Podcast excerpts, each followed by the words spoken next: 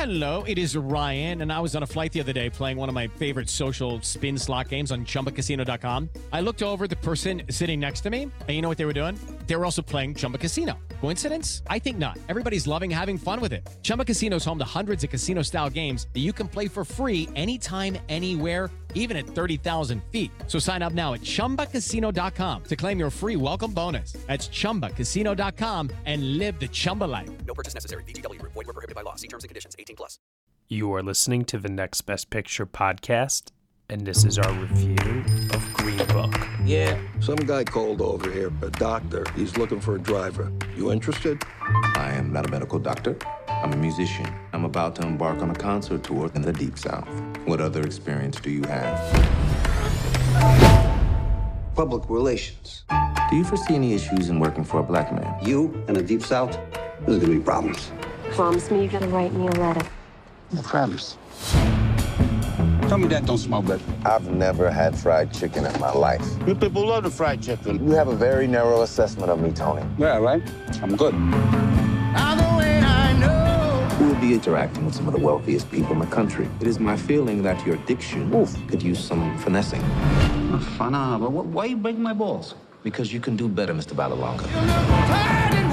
Dear Dolores, I saw Dr. Shirley play the piano. He's like a genius, I think. Come on, take it easy. I prefer not to get grease on my blanket. Ooh, I'm gonna get grease on my blankie. This gentleman says that I'm not permitted to dine here. I'm afraid not. How does he smile and shake their hands like that? Because it takes courage to change people's hearts. What are you doing? A letter. May I? Dear Dolores, sometimes you remind me of a house. You know this is pathetic, right? Put this down. The distance between us is breaking my spirit. Falling in love with you, Was the easiest thing I have ever done. P.S. Kiss the kids. that's like clanging a cowbell at the end of Shostakovich's Seven. And that's good. It's perfect, Tony. Come on, get out now. You never win with violence. You only win when you maintain your dignity. You don't know your own people. You, Mr. Big Shot, doing concerts for rich people. So if I'm not black enough, and if I'm not white enough, then tell me, Tony, what am I? Anyone can sound like Beethoven. But your music, what you do, only you can do that.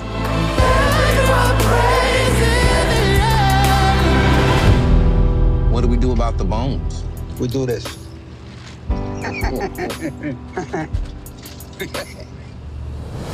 Pick it up, Tony. Squirrels would eat it anyway. Pick it up. All right, everyone, you were just listening to the trailer for Green Book, and the story is as follows Dr. Don Shirley is a world class African American pianist who's about to embark on a concert tour in the Deep South in 1962. In need of a driver and protection, Shirley recruits Tony Lip, a tough talking bouncer from an Italian American neighborhood in the Bronx. Despite their differences, the two men soon develop an unexpected bond while confronting racism and danger in an area of segregation. The film is starring Viggo Mortensen, Mahershala Ali, and Linda Cardellini. The film is written and directed by Peter Farrelly and co-written by Nick Vallelonga and Brian Hayes Currie. Joining me for this review, I have Katie Schaefer Hello. and Tom O'Brien. Hey, everybody. All right, so Green Book. Been hearing a lot about this since TIFF won the Audience Award over there, and as of this recording today, won the National Board of Review for Best Picture. Uh, this one has definitely seemed to.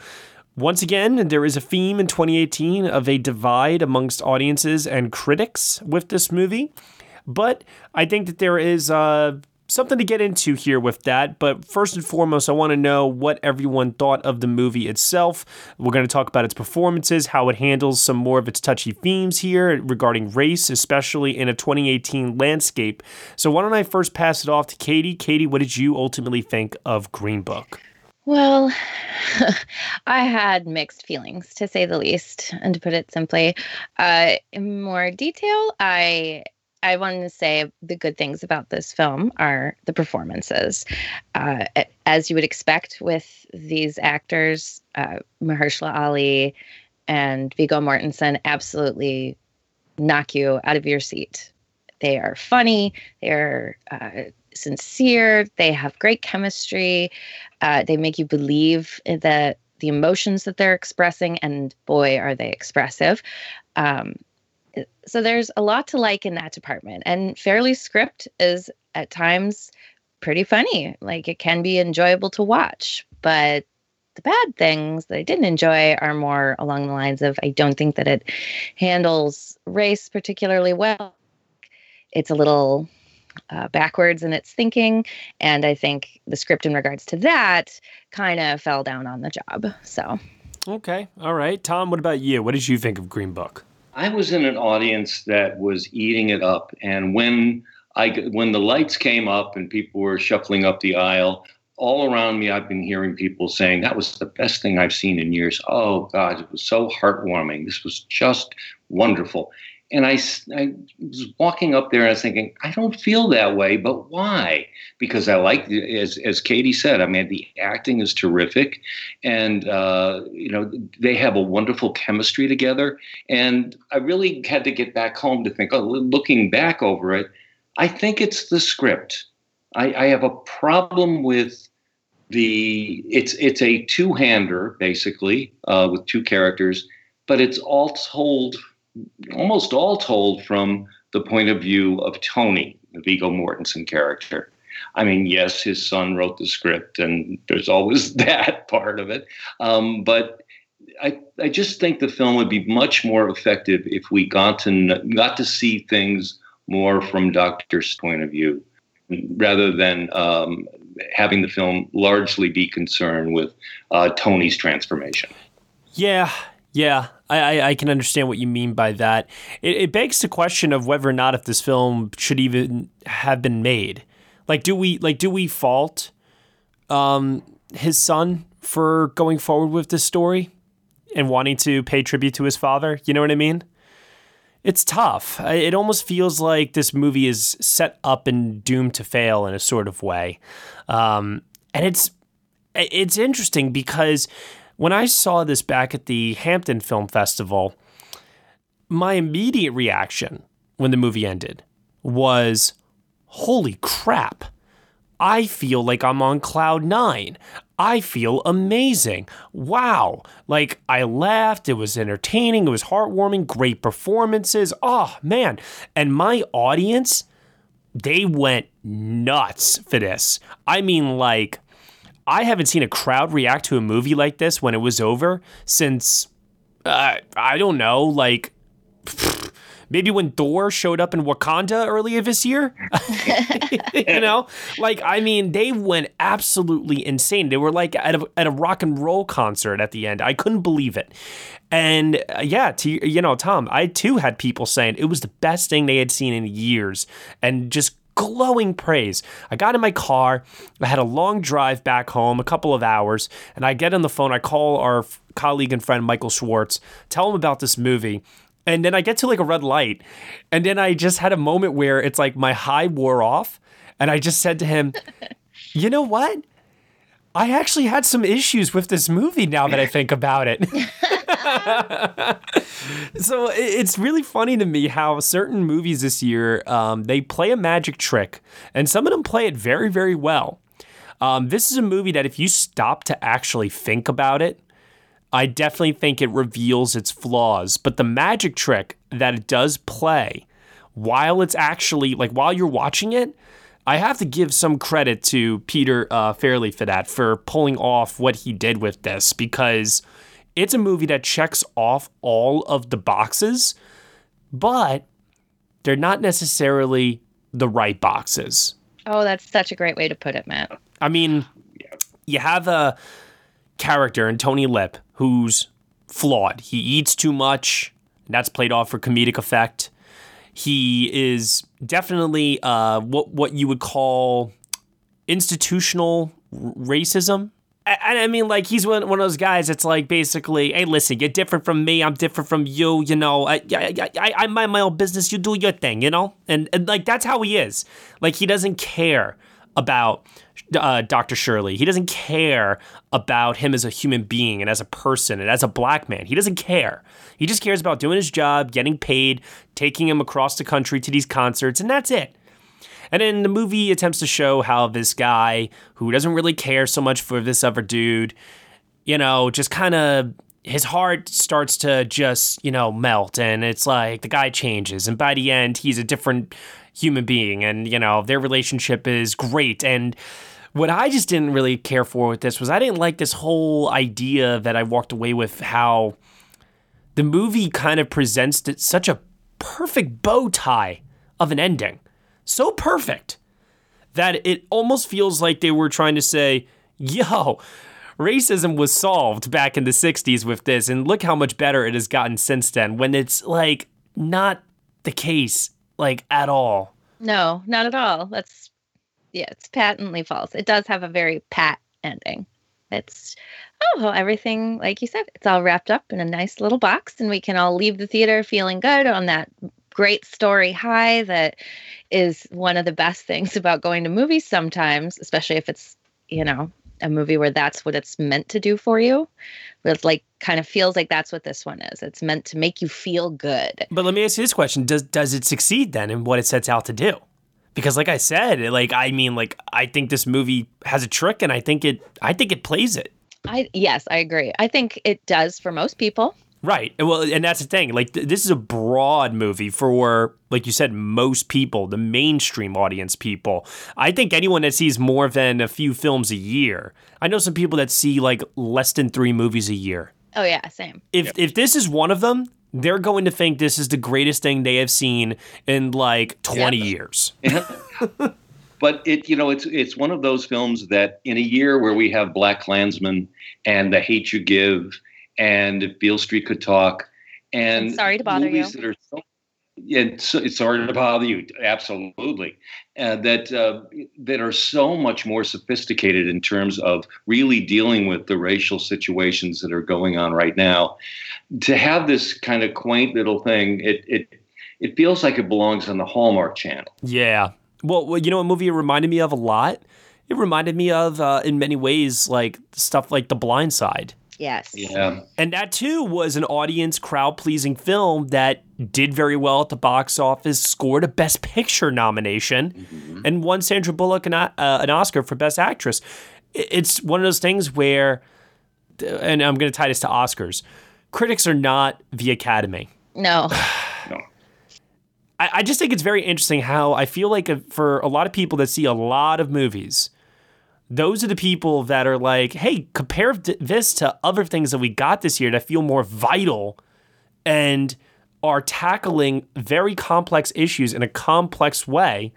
This is trying to take a complex issue and dumb it down, and then it doesn't tackle it in a complex way. It tries to just, you know, oh, it's all willy nilly, you know, it's you know, it's fine, yeah. you know. Can't, can't we all get along? Yeah, it just tries to boil it down to that. Can't we all just get along? And it's like, no, it's much it's much more complicated than that. right. this is an issue that can't be simplified. It can't be dumbed down and have any kind of depth or real commentary with it. And that's what Green Book is really lacking. I mean, so much of the perspective on this is from from the white guy I mean, that is that's what how Tony is portrayed. Tony is Italian, which at the time was not a white man. An Italian person was not white in the South. And though the movie makes mention of it, it never really explores that. And not to say that Tony, as that person and that time, would have had any kind of sympathy or natural, you know, kinship with a person who's also not considered white. Like the movie taking that choice is really uncomfortable at some points in the film. If you're aware of those things, you look at it and you're like, ooh, this kind of makes me feel bad. Well, it's uncomfortable and it's tough because we don't know if we're supposed to like this guy or if we're not supposed to like this guy. That's the like as an audience member, I was confused as to where my allegiance was supposed to lie. And was he, you know, if you want to boil it down to just simple screenwriting tactics here, is he a hero that I'm supposed to be rooting for or not? Well, I think that that it, they make it easy to easier to uh, root for him because, especially at the beginning, they make Dr. Shirley seem to be kind of an other, he dresses he dresses for the interview in these robes and he in- interviews uh, Tony from a throne. And you know it's like something out of Eddie Murphy and Coming to America. It just Oh, it just makes him you know seem he's not like us and so you're it helps that device can help to uh, you know have uh, sympathy uh, gravitate to Tony which I think is rather cheap. Speaking of cheap too, uh, Tony's also portrayed also as kind of like a free flowing, you know, guy who kind of just does whatever he wants and you know it's played for laughs and ha ha ha isn't he just having a great time? Where dr shirley is the guy who comes around and says no that's not how you're supposed to conduct yourself that's not how i want you to be and it kind of like cuts off i think like the fun aspect that like audience members are like hoping to have with that character then yeah and I think to to your point, Tom, I think it's kind of cheap that it uh, puts us at odds, and that's supposed to be like the mismatch between the two. Here's a guy that's poised, measured, cool, eloquent, and very very calm under pressure. And then you have Tony, who's prone to beating people up, and you know, like I said, gavooning a whole pizza pie. you know, it's like Right. Well, it's like they try to have this odd couple thing. And if you think about, the, you know, the very classic odd couple of Walter Matthau and Jack Lemmon, I don't know if anybody else watched that show when I were a kid, but I sure did. And like Walter Matthau is a slob and he's kind of a jerk, but he doesn't steal from anyone. He's not a thief. He's not like, he still has a kind heart. And that's made appear- apparent throughout the show. And like the real conflict is the mismatch of their personalities, not their like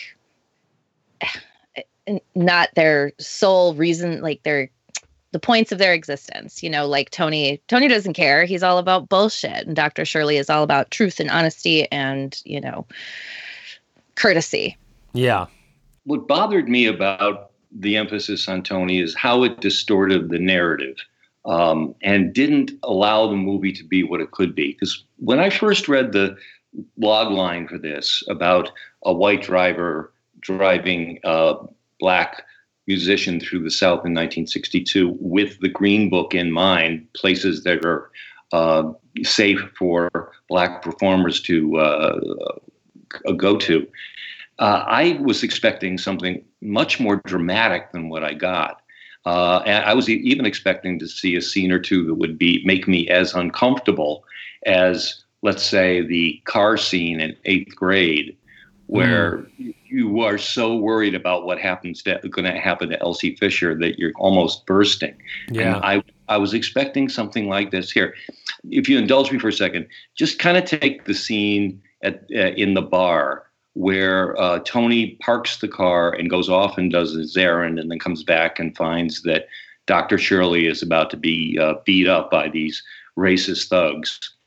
Now, imagine what it would be, how different this movie would be if we saw that scene told from Dr. Shirley's point of view. Yeah. He knows he wants a drink, he needs a drink, and he goes in there trepidatiously. It goes okay.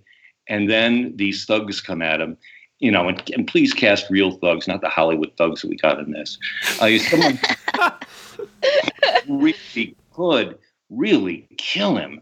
And you'd be so worried about them, and you, you'll see everything from his his fierce and his point of view, and then have Tony come in at the. What a different scene that would be, and how much more I think narratively affecting it would if this had a larger worldview that wasn't just Tony's. Well, it's interesting you bring that up too, because one thing I do agree with here, Mahershala Ali, he he has the goods to be a leading man, and this movie very easily could have been a co-lead movie. And I know there are people that will say, well, it really is, you know, a co-lead. It's a two-hander, and in some ways it is, but there's no escaping when you watch this that the movie is told from Viggo's uh, point of view. And there is no escaping the fact also that he's being campaign lead and Mahershala is being campaigned and supporting. Because honestly, that is the truth about the movie. That is, that really is the truth. But you're right, Tom, in that I would have liked to have seen the conversation, uh, that character. The Dr. Don Shirley character in this movie is so fascinating that anytime that we pull away from him and we have a scene with just Tony, for example, I instead want to get back to Shirley because I'm more interested in his viewpoint of the world and how he conducts himself despite uh, the level of hatred that is around him at all times. That is more fascinating to me than seeing uh, the schlub, you know, of a, of a guy who, don't worry, he has a heart of gold underneath. You know, we just got to chip away and get at it a little bit as this movie progresses. D- to me, the other story was, I thought, more powerful because this is a guy who is dealing in dignity. And I just thought that in this day and age, in 2018, that's a story worth more exploring here. Right. It feels very uh, simple and safe. Like we, it, the parts for me when I was when we went away from Mahershala Ali's character, you're kind of like, oh, I know what's going to happen. I know Yeah, how yeah. this character's It's going very to predictable be. I've screenplay. Seen this so many times, and then when we go back to Doctor Shirley, it's like, oh, okay. you almost sit up.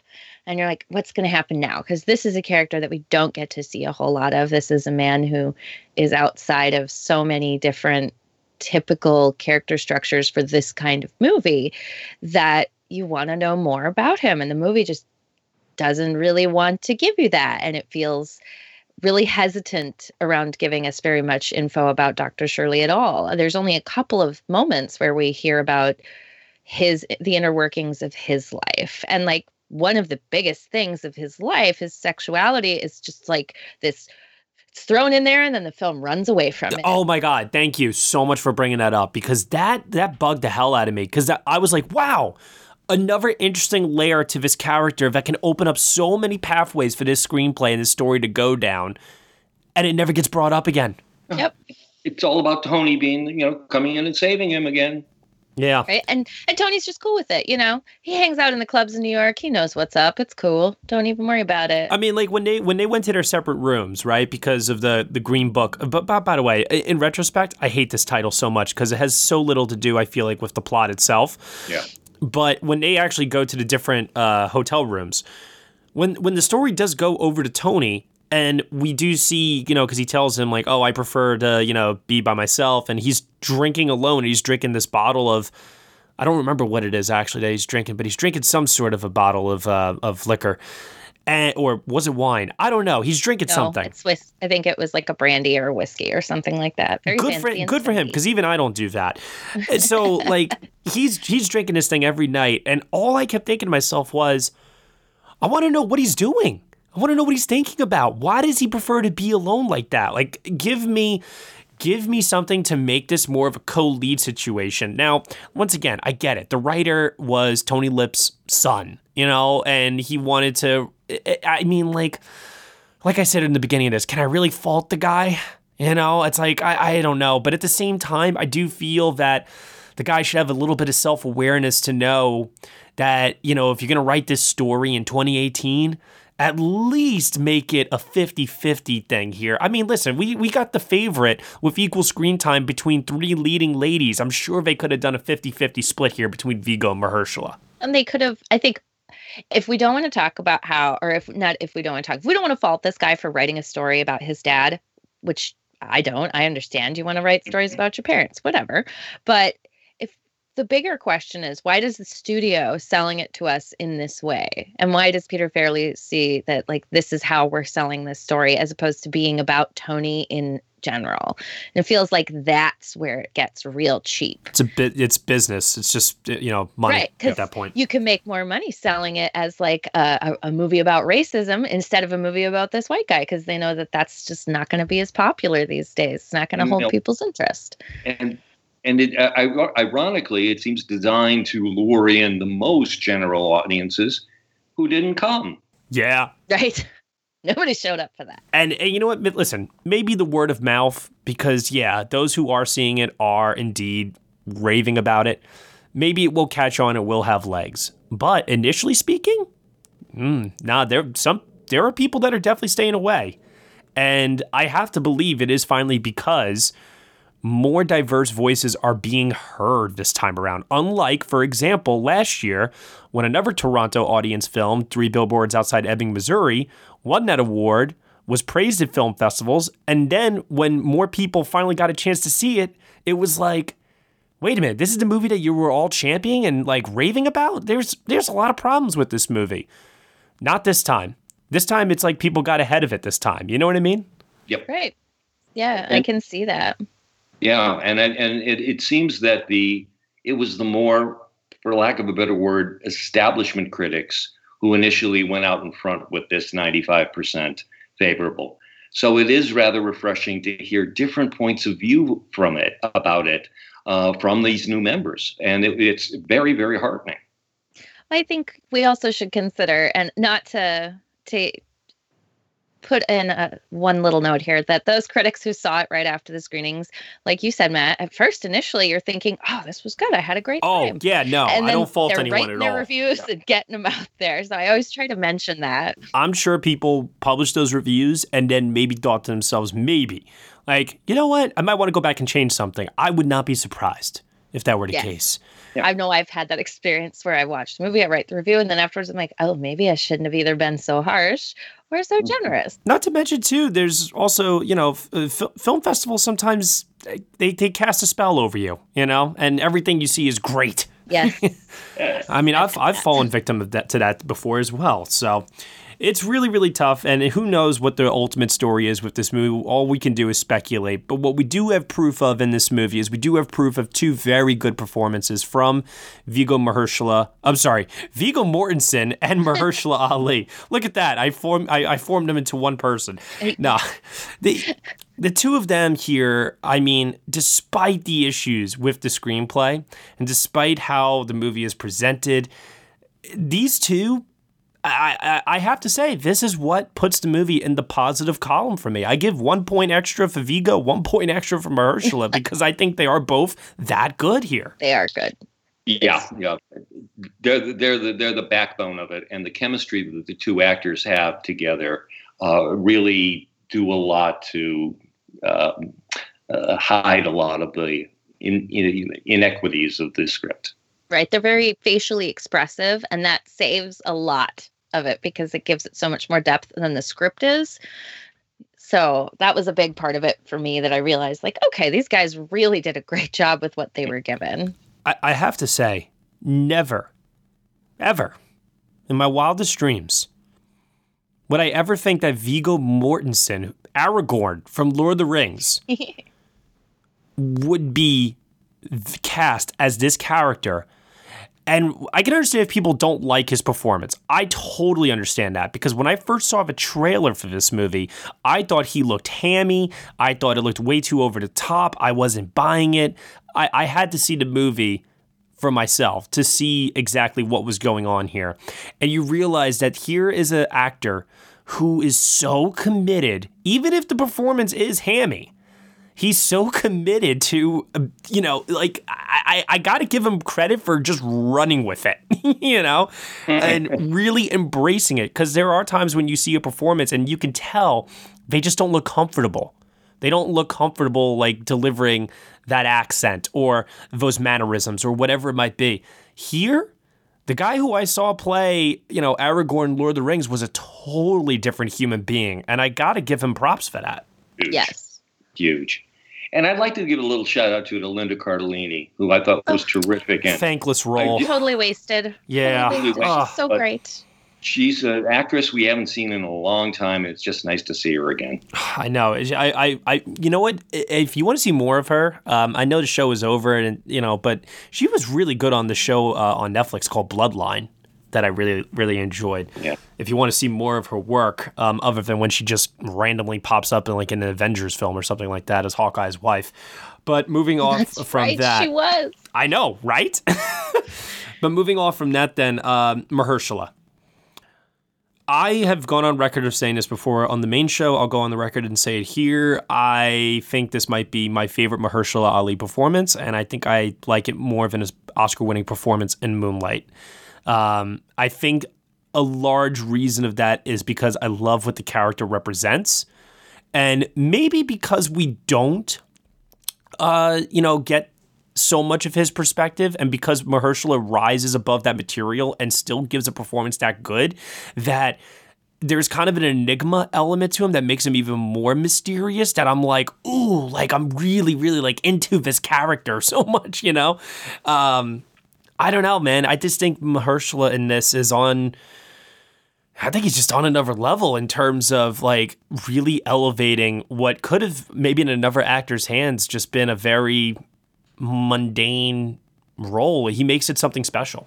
Yeah. Listen, yeah, listen to listen to the dialogue, which is very often lame, and then watch what Mahershala Ali does with it.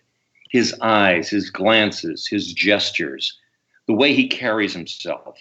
That speaks volumes as to who Dr. Shirley is. And that's not on the page. That's Mahershala Ali.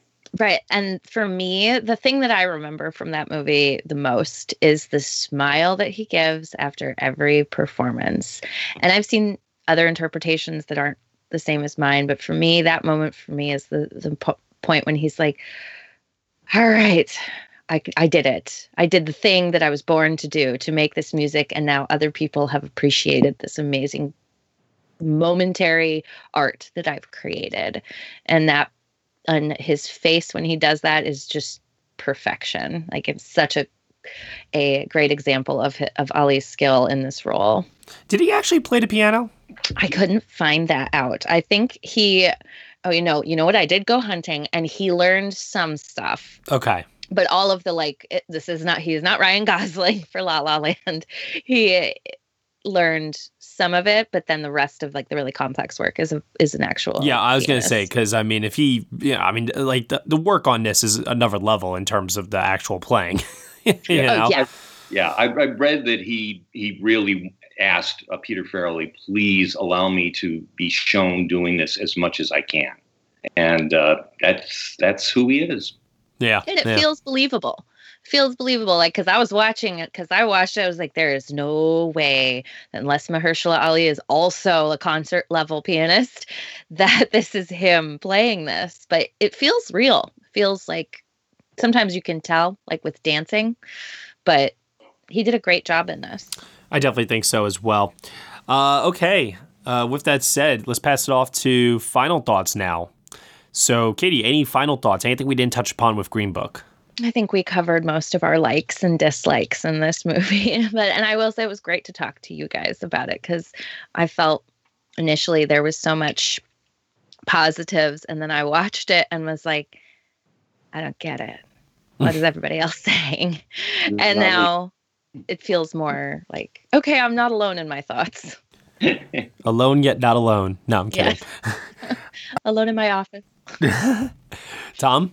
Uh, I I just just hope this backlash to the backlash to the backlash stops, um, because the, you know the, the most important thing is the film. Um, whether it does well at the Oscars, who knows? Uh, I'm very glad that people are going out and having a good time at the movies. Um, you know, even if this wasn't our cup of tea or what it might have been, um, I I I hope that I don't want this to be necessarily pinned as a flop um, because it. I'm afraid that people are going to think it's the subject matter uh, that caused it to be a flop, and there won't be any more movies like this. I'm just hoping for better movies like this. Yeah, I, I would say the one thing that I wish that the ending of the movie uh, didn't do, just going back to this again, was I really wish it just didn't tie everything up in a neat bow where audience members will walk away from this movie and then they'll remember the jokes and they'll remember how it made them feel, but it's not going to push them to want to make a difference in the world. Yeah. And that I think is maybe the big crime of this movie here is that there's no call to action. And Lord knows that we need a lot of, you know, action in 2018. I really kind of wish that there was like some sort of a caution, you know, or something that was just thrown at the audience members at the end so that they could understand that, yes, while everything was okay between these two in the end, there's still things, you know, wh- whatever it might have been, you know, just something. A push to examine your own choices, perhaps. Right. Look at yourself and what you how you behave towards other people. And I'm glad that people are going to see this, and I'm glad that they're liking it, like and, and enthusiastically liking it too. I'm glad. Like that's you know what? Like to your point, Tom, I don't want someone to go to the movies and walk out having a bad time ever.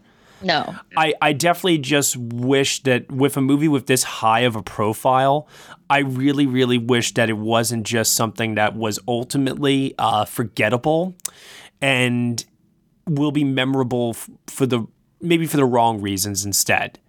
Uh, that that's I think the biggest thing that I wish uh, could have came of this more because it had a platform, has two big stars. Peter Farrelly's gone from doing Dumb and Dumber to this, which I have to give I have to give him another, another bit of credit here to go from something like that to this, in in, in you know in this in his career, uh, that's quite a leap. Yeah. It's not Adam McKay going from making Anchorman to The Big Short, but you know, I was it's still a leap. just thinking that, like, well, you know, uh, well, I didn't like this Peter Farrelly movie that much.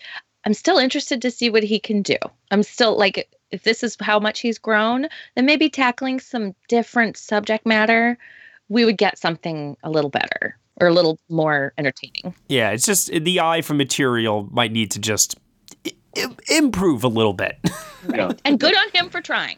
He tried. That's more than a lot of people do. Yeah, and I can't say that Mahershala and Viggo tried with this. I think they delivered. I think Right. I think everyone else tried. That's and and you know, once again, if you walk away from this movie feeling good and you're listening to this and you really really don't like our takes on this or whatever it might be, that's okay. That's Right. okay. It's fine. It's okay. This is an example of people di- con- congenially disagreeing. And that's to, and to your point, Tom. The backlash to the backlash to the backlash. Like, just because you like this movie, I, I'm I'm I'm hereby telling you that it's okay if you like this movie. Just see more movies, and if you've seen more movies and you like this movie, well then you know what? Like, who am I to say? You know, I'm just I'm just saying what I'm just saying what I think, and if you agree, okay. If you don't, okay. I'm on board with Matt here. I like some serious trash movies, and I totally have no Yeah. judgment for anybody who would like this. No, and it's funny too because like I love that you love really crappy movies. I do. I hate crappy movies, but I don't I don't judge you because you like those crappy movies. no, and I can see why you don't. It's totally like we should all be a little more accepting of other people's movie choices as long as we're willing to be critical of our own movie choices, as long as we're willing to discuss it. I think as long as you just say what you need to say, I, I think that's all that matters. Just say what you want to say about the movie. Don't don't make it personal about the person and just say what you need to say. And if they and if they get something out of it and they change their mind, okay, cool. Right. For some people, this might work a whole hell of a lot better than it does for us. And that's great. And they've succeeded at least a little bit. And every movie should, almost every movie deserves to succeed a little bit.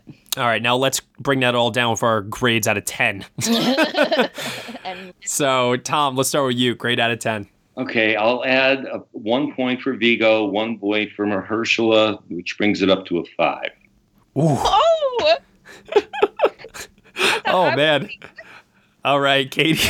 oh, well, my review, I rated this a six out of 10. Since then, I've come down on it and I like it even less.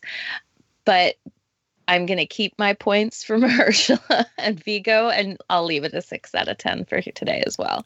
And my points for Mahershala and Viggo, those two points actually bumped me to a seven, believe it or not.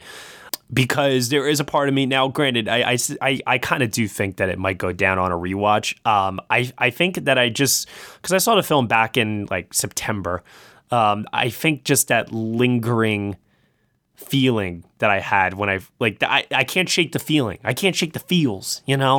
That final scene that final scene just melted my heart. I, I like and I couldn't uh I mean I could see through it now, you know what I mean?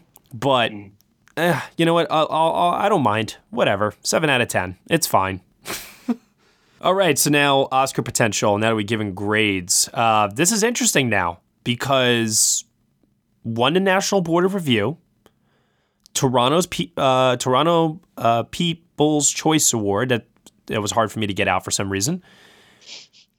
I don't know so much what to make of this because I wonder because the backlash started early. I wonder if the backlash will sustain and keep going and it might actually hurt its chances at some noms? Or am I going to just simply keep it in the four that I have it in? And the four are picture, because those people who, like I said, don't see, you know, through the lines and don't think about it much afterwards, they're gonna they're gonna rate this number one movie of the year. Yeah. De- definitely. Um, so picture Viggo, Mahershala, and I think where it's most vulnerable is the screenplay. Uh, but I still have it in for screenplay at the moment. Those are my four as well. Uh, and I think that the actually the backlash may actually help it um, because the people who will like it may want to overcompensate and move it up to number one just to make sure that it gets nominated. So we got to ask then a question: Does that mean Peter uh, Farrelly comes for the ride? Mm, No, No. too too many other uh, uh, important choices there. Yeah. Yes. Too many people voting who will watch the other stuff, I think. Yeah, I agree with that for now. There was some time early on where, you know, there were questions of can this show up for Peter? Can this show up for things like the costumes, the production design? And I was like, no, no, no, no, no, stop. This is not an, this is not an across the board contender. Those are beautiful cars, but Yeah. yes. They- they- Beautiful. wh- Whoever found those gets credit, but not I enough. Know. I was I was like, "Oh my god, they got one that's amazing." but I would I would agree that um Mahershala and Viggo are definitely have great shots at noms. I hope that this is not a best picture at the Oscars, but if, you know, a couple It's other gonna be. small stuff. And it's I don't want it to be the best picture. Oh no, no, no, no. I, I well, I will say this. I think a win. I don't think a win is going to happen. no. Oscars. And and this podcast might age poorly. it could. if I, I could be if I if I if it wins, but I I remain very very confident that it is not going to win Best Picture. Uh, but let's not talk about wins and losses. We're only talking about prospects here, and picture is on the table. yeah, I would agree that it's definitely on the table. But I don't think screenplay. I think there's just too many other great screenplays out there. It's always such a crowded field, and then I- I think people will be happy with the love that they give for the acting and for Best Picture. I have to say, like I've been thinking about that because I was. I was trying to figure out the other day. I was thinking to myself, like, okay, if the favorite is safe, if Vice gets in, which, by the way, could also miss, maybe, you have Green Book, Roma, Eighth Grade, and First Reformed, all fighting for slots there, and eh, I don't know. It's it's becoming a little bit more tough with uh, the rise of First Reformed and Eighth Grade right now in the race. You know, where where people had one or the other before, they might be more inclined to include both now. And if you do that, then what are you going to drop? Yeah. I mean, the writer's branch is really, uh, to my mind, one of the more perceptive branches of the Academy, and they will nominate things that really don't factor in the Best Picture uh, race at all. And uh, so I could actually see after the after the last few days this happening. Of course, it's you know this is a marathon and things go up and down, but uh, I'm not saying that uh, Green Book is is surely in, but I think that's the only other category it has a shot in. All right. Anything else? I think we covered it. All right. Great. Katie, where can they find you on the internet? You can find me on Twitter at KT underscore Shaver. Tom? And I'm on the internet, and I'm at, at Thomas E. O'Brien. I'm very happy you are on the internet, sir. you could find me at Next Best Picture. Thank you so much for listening to our review of Green Book here on the Next Best Picture podcast. You can subscribe to us on Apple Podcasts, iTunes, SoundCloud, Google Play, Stitcher, TuneIn Player FM, Acast, Castbox, and now on Spotify. Be sure to leave us a rev- review on Apple Podcasts. We really, really like it when you leave a comment. You let us know what you think of the show. It also helps us with visibility. So if you really, really like what you hear, head on over there, write us something. Really, really would appreciate that. Also, too, head on over to Patreon. $1 minimum a month. Get some exclusive podcast content from us. Thank you so much for listening. As always, we shall see you all next time.